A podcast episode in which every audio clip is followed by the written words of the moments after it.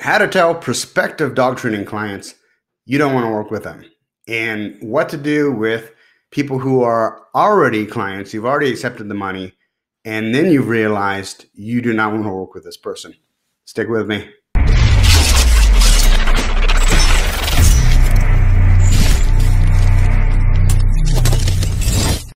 So I'm going to be brief because I need to take the dog out for our uh, every other day four mile death march. Uh, so, and clock is ticking, it's getting later. So I'm going to be brief.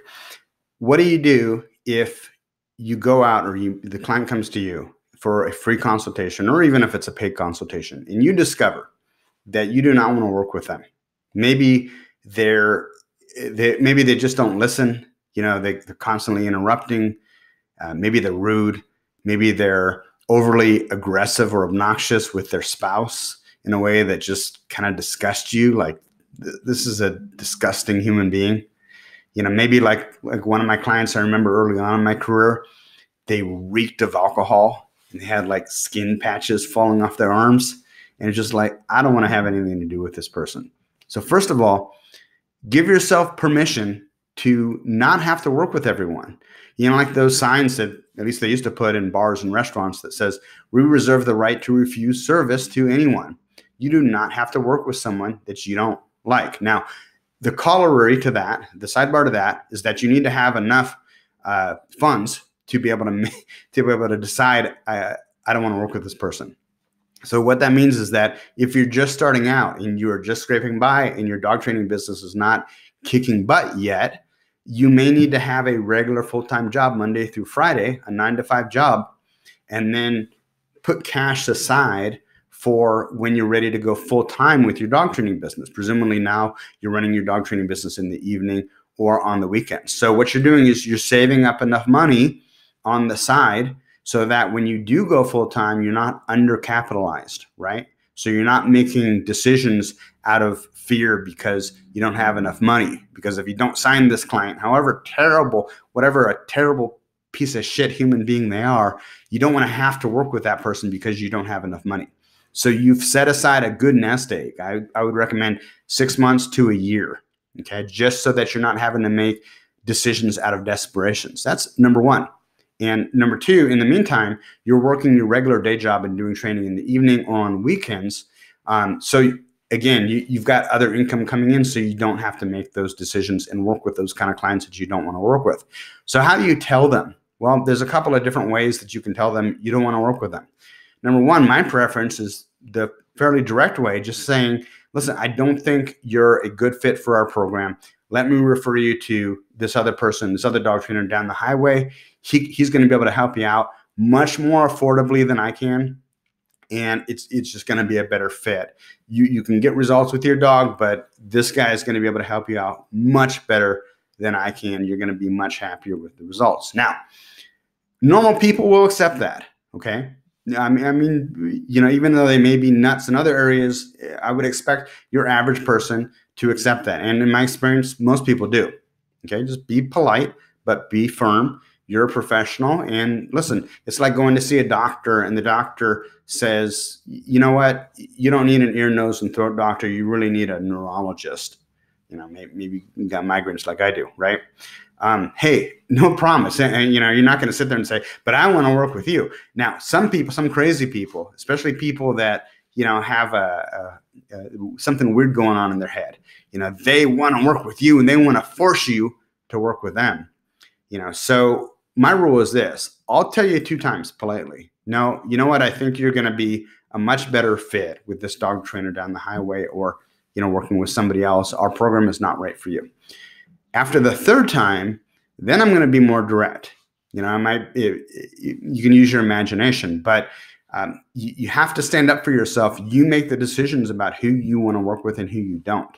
I am not working with somebody who's abusive towards their dog. I'm not working with somebody who's abusive towards their spouse. I'm not working with people who reek uh, of alcohol or body odor or wh- whatever it is. I have my list. You probably have your list, but you do not have to work with everyone. So that's the direct way. The indirect way is simply highballing them.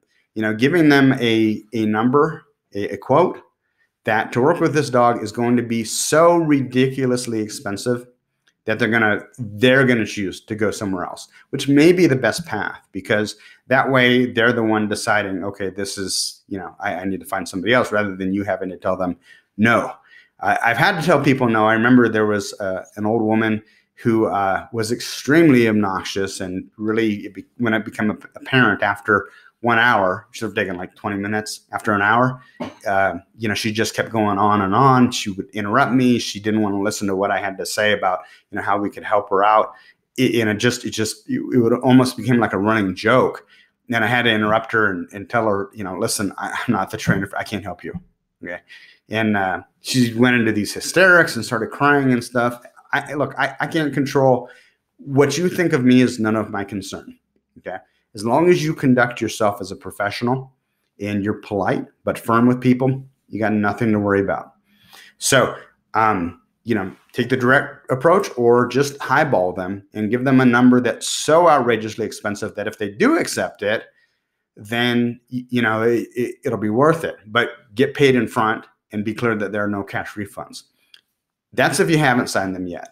Okay. And some of you may be worrying about, well, what if they they go in there, write a negative review about me on Yelp or one of these other websites, Google reviews. You know, that's going to happen. You know, and you really have no control over that. All you can do is be polite, but be firm and stand your ground and know what you're willing to do and what you're not willing to do. Um, there will be people who, because they're mentally unbalanced, are going to write negative review, reviews. That's just part of it. Now, what do you do if you've already signed them and then you discover they're a miserable, horrible person? Well, at that point, basically, uh, you, you need to just be upfront and just say, listen, I don't feel this is working out. I, I don't think you're right for our program. And here's a refund. Now, depending on how much of the program they've already completed, you may choose to give them a partial refund or you may choose to give them a complete refund. I've certainly had uh, clients where it just became, it, they became impossible to work with. And I got to the point where I was like, you know what? It's going to be so much easier just to refund this person their money than to deal with their bullshit. Here you go. Get, leave me alone. Get away from me. Okay. Um, and there's a benefit to that because typically people who get all of their money back, especially if you've done some of the work, um, aren't going to write negative reviews. Now, if it's a board and train situation where you've done all of the work and then they come and they they're starting to be a pain in the ass, I probably wouldn't give them the money back in that case because we've completed the service. But if you're doing, let's say, a private lesson program, and you, you've you've sold them four or six lessons, and you've done two or maybe three lessons, and they just it becomes apparent you don't want to work with them, then what I might do is just say, look, here's a 50% refund. You know, I can't work with you, and explain the reasons why. But do not get sucked into an argument. These are my reasons you know, you may or may not even want to list those. You just say, I don't think this is working out. Our program is not right for you. Here's a partial refund or a full refund, depending on on you know what you deem is appropriate for the situation. Here you go. Thank you very much. Have a good life, and move on. You know, it's so much easier to do that. It's so much easier to say that when you have a consistent stream of new clients calling you every day, every week, every month, whatever it is, but a consistent stream of new clients because clients are like buses you know, one of them leaves, there's going to be another one coming along in just a minute. You don't have to worry about it if you've got a lead generation system set up. For me, for my money, one of the best ways I've found to get dog and clients with Google AdWords. And that's what I do for a living. I actually run 100% done for you Google AdWords management service.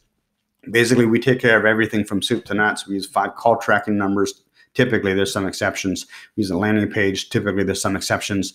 Um, we set up the campaigns in a way that gets you a very high quality score so that we can get you a lower cost per click than your competition is getting. Um, we we know because we've you know been managing campaigns in well over 50 markets at this point exactly what kind of response we should get or not be getting depending on your market um, it's a great way to grow your dog training business but really if you're just beginning if you're broke this is not for you. What you need to do is you need to get a full time job so that you're not making decisions out of desperation. Now, if you're already at the point where you're signing clients, you've got a consistent stream of clients, but you just want a little bit more consistency and maybe you want to take it up to the next level, you want to bring in another dog trainer to help you out, give me a call. Head over to dogtrainertoolbox.com. In the upper left hand corner, you're going to see a box that says Expert Google AdWords Management for Dog Trainers Only Click on that box and read through that page. At the bottom of that page, there's a link to my calendar app. You can book a free 30 minute phone consultation with me so that we can get on the phone and find out if what we're doing with Google AdWords would be a good fit for helping you grow your dog training business and get a consistent stream of desperate dog owners calling you each and every day, each and every week, each and every month to grow your dog training business and get you to that next level so that you're not making, you know, stupid decisions about who you're going to work with. Hey, I'm Adam Katz. Leave a comment down below if you have any questions and um, Let's see if I can help you out. Appreciate it. Thanks, guys.